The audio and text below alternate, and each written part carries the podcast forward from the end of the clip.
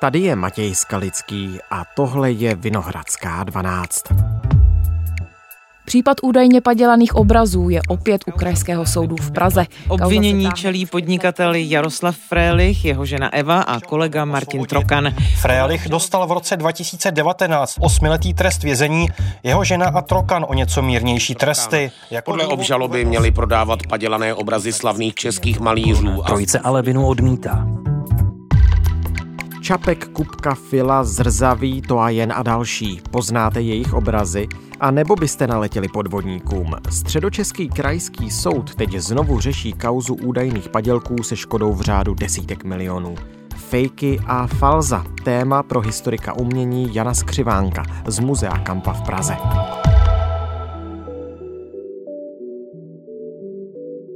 Dnes je pátek 8. září. Dobrý den, vítejte tady u nás ve Vinohradské 12. Dobrý den. Letos v létě začalo druhé kolo soudního projednávání údajného padělání obrazů s možnou škodou v řádech desítek milionů korun.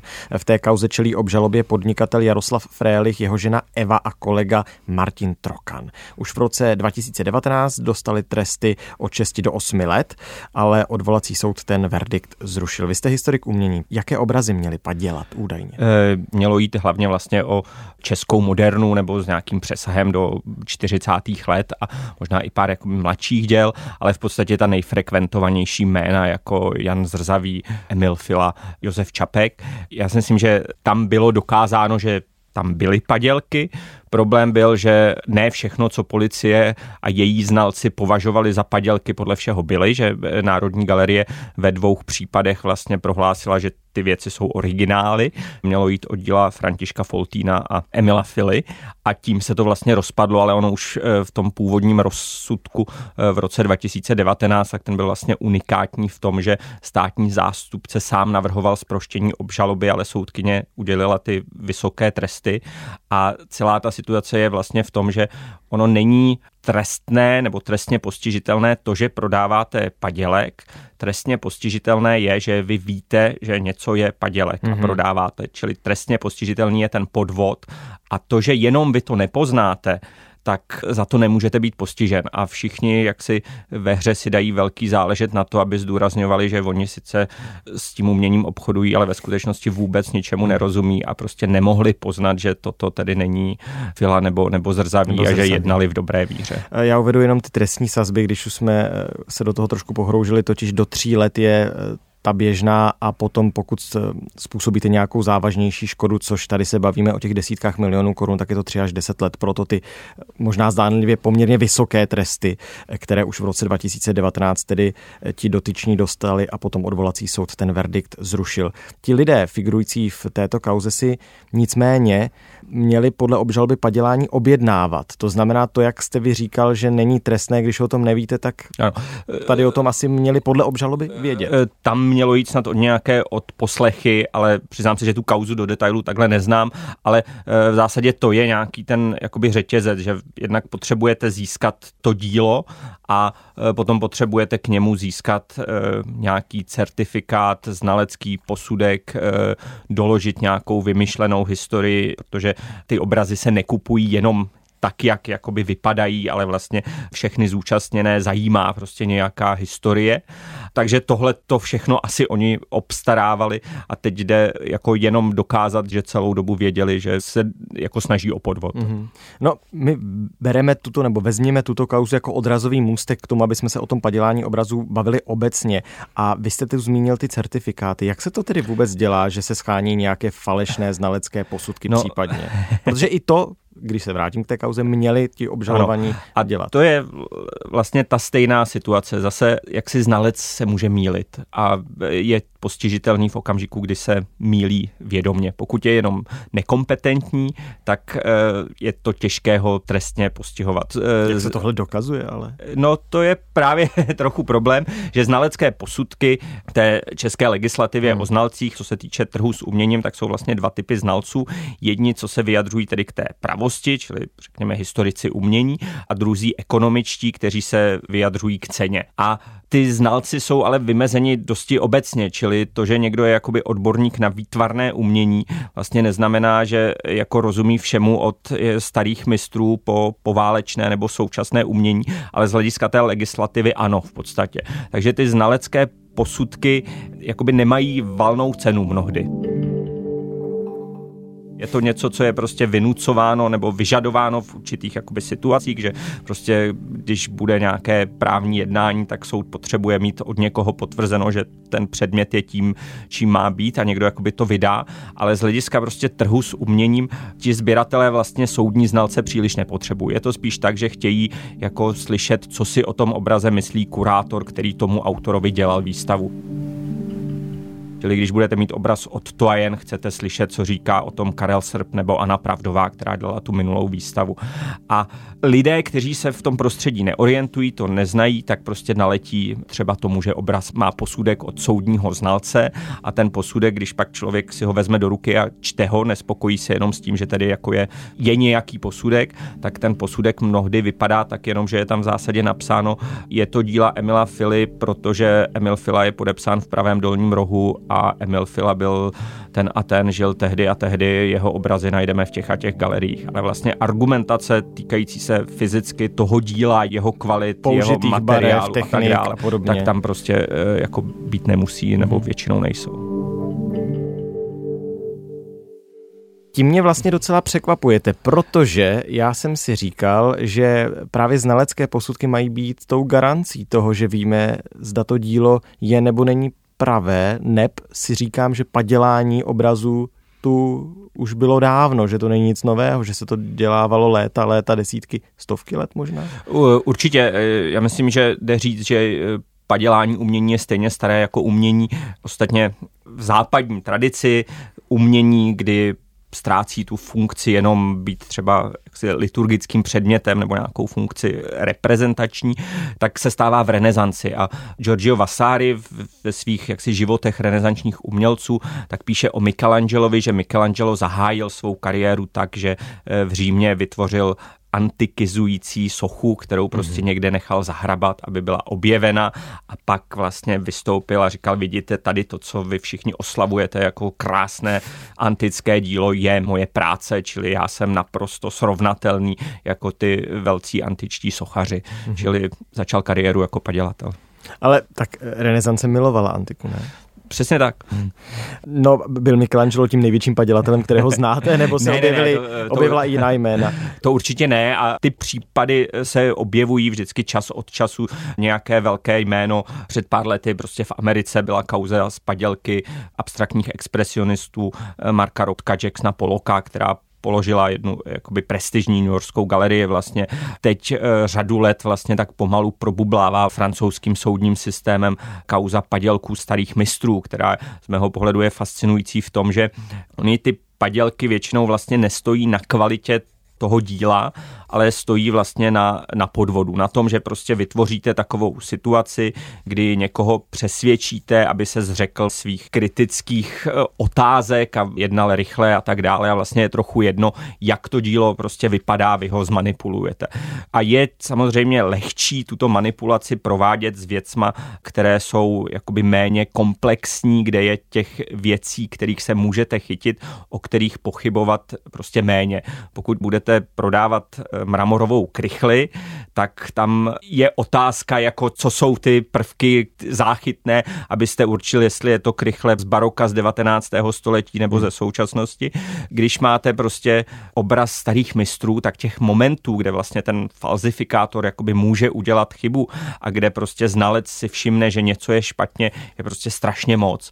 A tahle ta kauza, která běží teď ve Francii, je prostě zajímavá v tom, že tam jde o padělky právě starých mistrů z 16. 17. století a jsou to díla, která měla jakoby ty největší možné jakoby potvrzení kvality o jednom eh, portrétu v udávaném jako, jako dílo France Halse, tak pařížský Louvre na něj dočasně uvalil zákaz vývozu, protože francouzský stát chtěl získat čas, aby zvážil, jestli to dílo nekoupí. Nakonec ho jakoby nekoupil, ale e, ty další obrazy byly vystaveny v Národní galerie v Londýně, e, prošly aukčními síněmi Sotheby's, Christie's a až e, následně se prostě ukázalo, že při nějakých pokročilejších stupních chemicko-technologických rozborů, že vlastně jsou to novodobé padělky. Ale čili vytvořit zajímavé. takto kvalitní padělky, to je, to je fascinující. Hmm.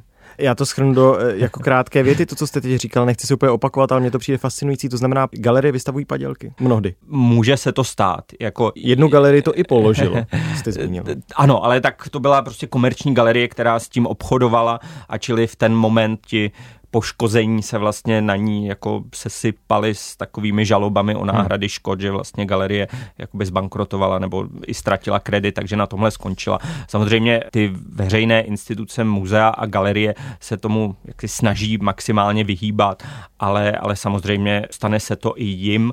Ostatně Pražská národní galerie před dvěma lety měla velkou výstavu Falza Falza, kde vlastně vystavovala jako různé typy padělků hmm. a jsou i díla, u kterých se odborníci si prostě neschodnou. Část bude přesvědčená, že toto je padělek a jiná bude říkat ne, to je pravé dílo. Je takový to spor právě o e, sochu Madony na lvu, která podle části historiků umění, odborníků na středověké umění je naprosto unikátní věc z poloviny 14. století. Pana Marie stojící na lvu, ikonická podoba pro období gotiky. Vlastně představuje Kristovo vítězství nad ďáblem. Zobrazení... Podle jiné části historiků umění je to novodobý padělek někdy z 19. století a v podstatě to nejde jako rozetnout, rozetnout. protože hmm. to použité dřevo je staré. To je jako na tom se shodneme, nicméně zase e, je to pak kolik vlastně výjimek a nepravděpodobností, nebo no vlastně výjimek jste ochoten akceptovat. Jo, co si připustíme, tak, že by teda mohlo, čili zatím, jde o pravděpodobnost pak ve výsledku asi mnohdy. Trochu ano, protože zatímco hmm. ostatní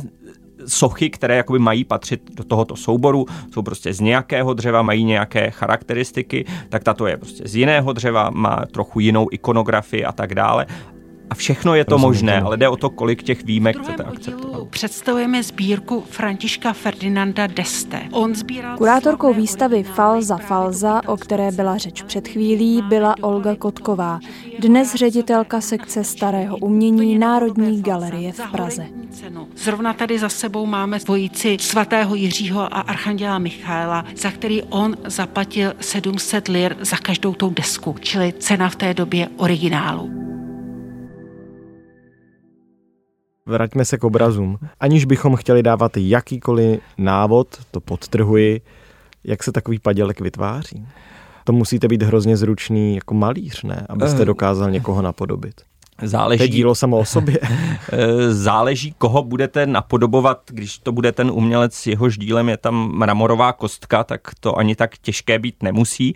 V tom novějším umění trochu klesá ta technologická náročnost, že zatímco prostě ti staří mistři si ty pigmenty sami museli vyrábět a vlastně jenom příprava těch barev byla náročná, tak to na toho padělatele zase klade extra nároky proti tomu, když prostě si kupujete barvu v tubě, tak už to máte jakoby usnadněné.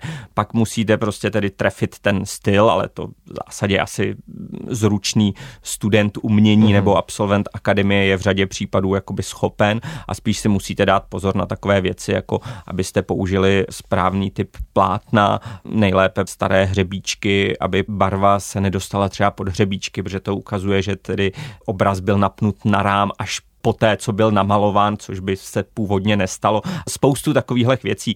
Ostatně... Teď už to, pardon, trošku vypadá jako, že ten návod dáváme, já to obrátím tedy, jak se odhalují padělky a tím pádem teď dokazujete, je, že jsou metody, jak Jsou, jsou metody, ale právě bohužel restaurátoři, kdy často třeba u těch velkých výstav je součástí nějakého toho zpracování toho autora vlastně i chemicko-technologické analýzy těch známých obrazů a, a zjistí se, jak prostě pracoval s podmalbou, jaké používá používal barvy, tak sami občas říkají, že mají pocit, že nejpečlivějšími čtenáři těchto jejich jakoby katalogových textů potom jsou ty padělatelé, protože to samozřejmě funguje i opačně, jakože čím více je těch informací známo, tím více jde vymyslet, jak to jako odhalit. Pokud by to bylo, že jenom restaurátoři v Národní galerii, já nevím, vědí, že dotyčný autor vždycky měl, já nevím, malý puntík eh, na zadní straně vlevo hmm. dole a nikdo jiný by si toho nevšiml, tak by to bylo jednoduché jakoby odkontrolovat, jestli je to autentické dílo autora, ale tak to není. Čili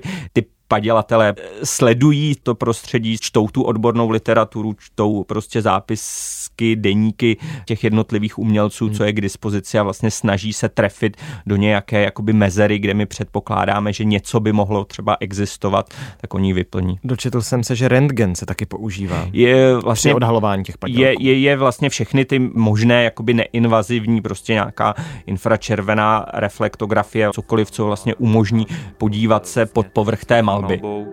Když bychom mluvili o infračervené reflektografii, tak to nám zase ukazuje například podkresbu, jakým způsobem byla rozkreslena vlastně obrazová kompozice. O těchto metodách mluvil před časem s kolegou Martinem Srbem z vědecké redakce restaurátor Adam Pokorný. Co se týče třeba podkreseb, tak se nám tam odhaluje přímo vlastně uvažování autora, způsob té bezprostřednosti, která třeba ve finální malbě je vlastně zahlazena nebo nějakým způsobem upozaděna. Co se týče vlastně těch... A vlastně to, že se tam třeba najde autorská podkresba, je argumentem, protože je to pravé. Naopak jako jednoznačným argumentem, že něco je padělek, je, když tam prostě najdete nesouvis související eh, kompozici, naprosto neodpovídající stylu toho umělce, že vidíte, že jenom bylo použito staré plátno, čili jak chemické rozbory barev, tak technologie, to, jak ten umělec barvy vrstvil, to, jestli je tam prach nebo není prach pod lakem, protože když ten obraz má určité prostě stáří,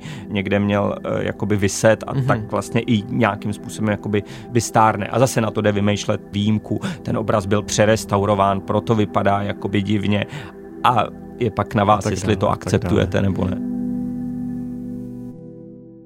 český trh s obrazy, ale i s padělky, ten mě zajímá teď. Vracíme se tím úplně na začátek, když jsme tu celou tu naši debatu začali tím soudním procesem s Frélichovými. Vy jste v roce 2018 psal, že za tu dobu, co píšete o trhu s uměním a věnujete se mu, což bylo v té době už 15 let, tak jste se setkal s jedním jediným padělkem. Doba pokročila, je to 20 let, co se věnujete trhu s uměním. Narostlo to číslo, už těch padělků jste viděl víc? Eh, já to vysvětlím. Padělku jsem určitě viděl víc, ale já jsem to myslel tak, že když jsem psal o aukcích, tak za těch 15 eh, let jsem se setkal s jediným případem, kdy ten spor o to, že něco je padělek, opravdu došel až mm-hmm. jakoby k soudu a bylo to řešeno jakoby otevřeně a ten závěr byl, že opravdu bylo obchodováno s padělkem. Ve většině případů je to tak, že prostě vrátí se peníze, vrátí se dílo a všichni se tváří, že věc se nikdy nestala. A problém v tomhle, nebo obecně jakoby trh s uměním je, že ten práh pro to na něj jakoby vstoupit a získat tu expertízu, že tu expertízu si musí získat každý sám za sebe. Buď to si tedy najde nějakého odborníka, kterému důvěřuje a na něj to deleguje, anebo eh, si tu odbornost musí získat uh, sám. Prostě neexistují žádné jakoby struktury, které by mu to uh, usnadňovaly, že by cokoliv garantovali. Znalci nic negarantují, aukční síně sice se snaží, ale jako i oni se mohou zmílit, nebo všichni, čili v tom je ten kupec jakoby ponechán sám na sebe, za sebe a když někdo opravdu sběratelství propadne, že je to víc, než že chce mít takový hezký obraz na zdi, tak je tam vždycky ten motiv toho, objevím něco, co ostatní přehlédli. A to samozřejmě strašně tomu to nahrává, že jakoby ta chuť eh, věřit v to, že teda tady někdo nerozpoznal, že je to nějaký velký mistr,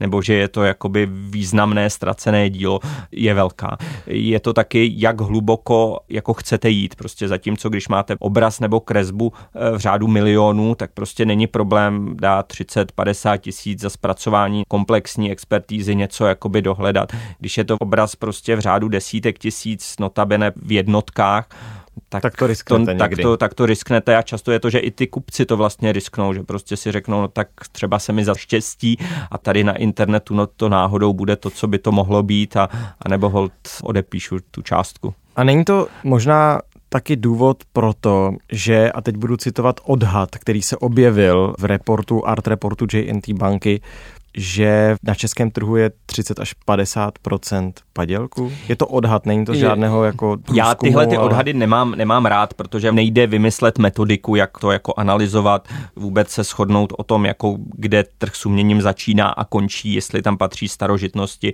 jak se díváme na prodej umění na Aukro nebo eBay a tak dále. Čili je vlastně metodicky vůbec jako vymezení si o to, o čem mluvíme, je problematické. Bude určitě problém to, že ten český trh s uměním funguje tedy těch, já nevím, 30 let a že tady zatímco ve Francii, že by se jako objevil Picasso, o kterém nikdo nikdy neslyšel, protože ho prostě nějaká rodina měla doma a e, nikdy nikdo si ho nevšiml a ne, ne, nechtěl ho na žádnou výstavu a tak dále úplně pravděpodobné není.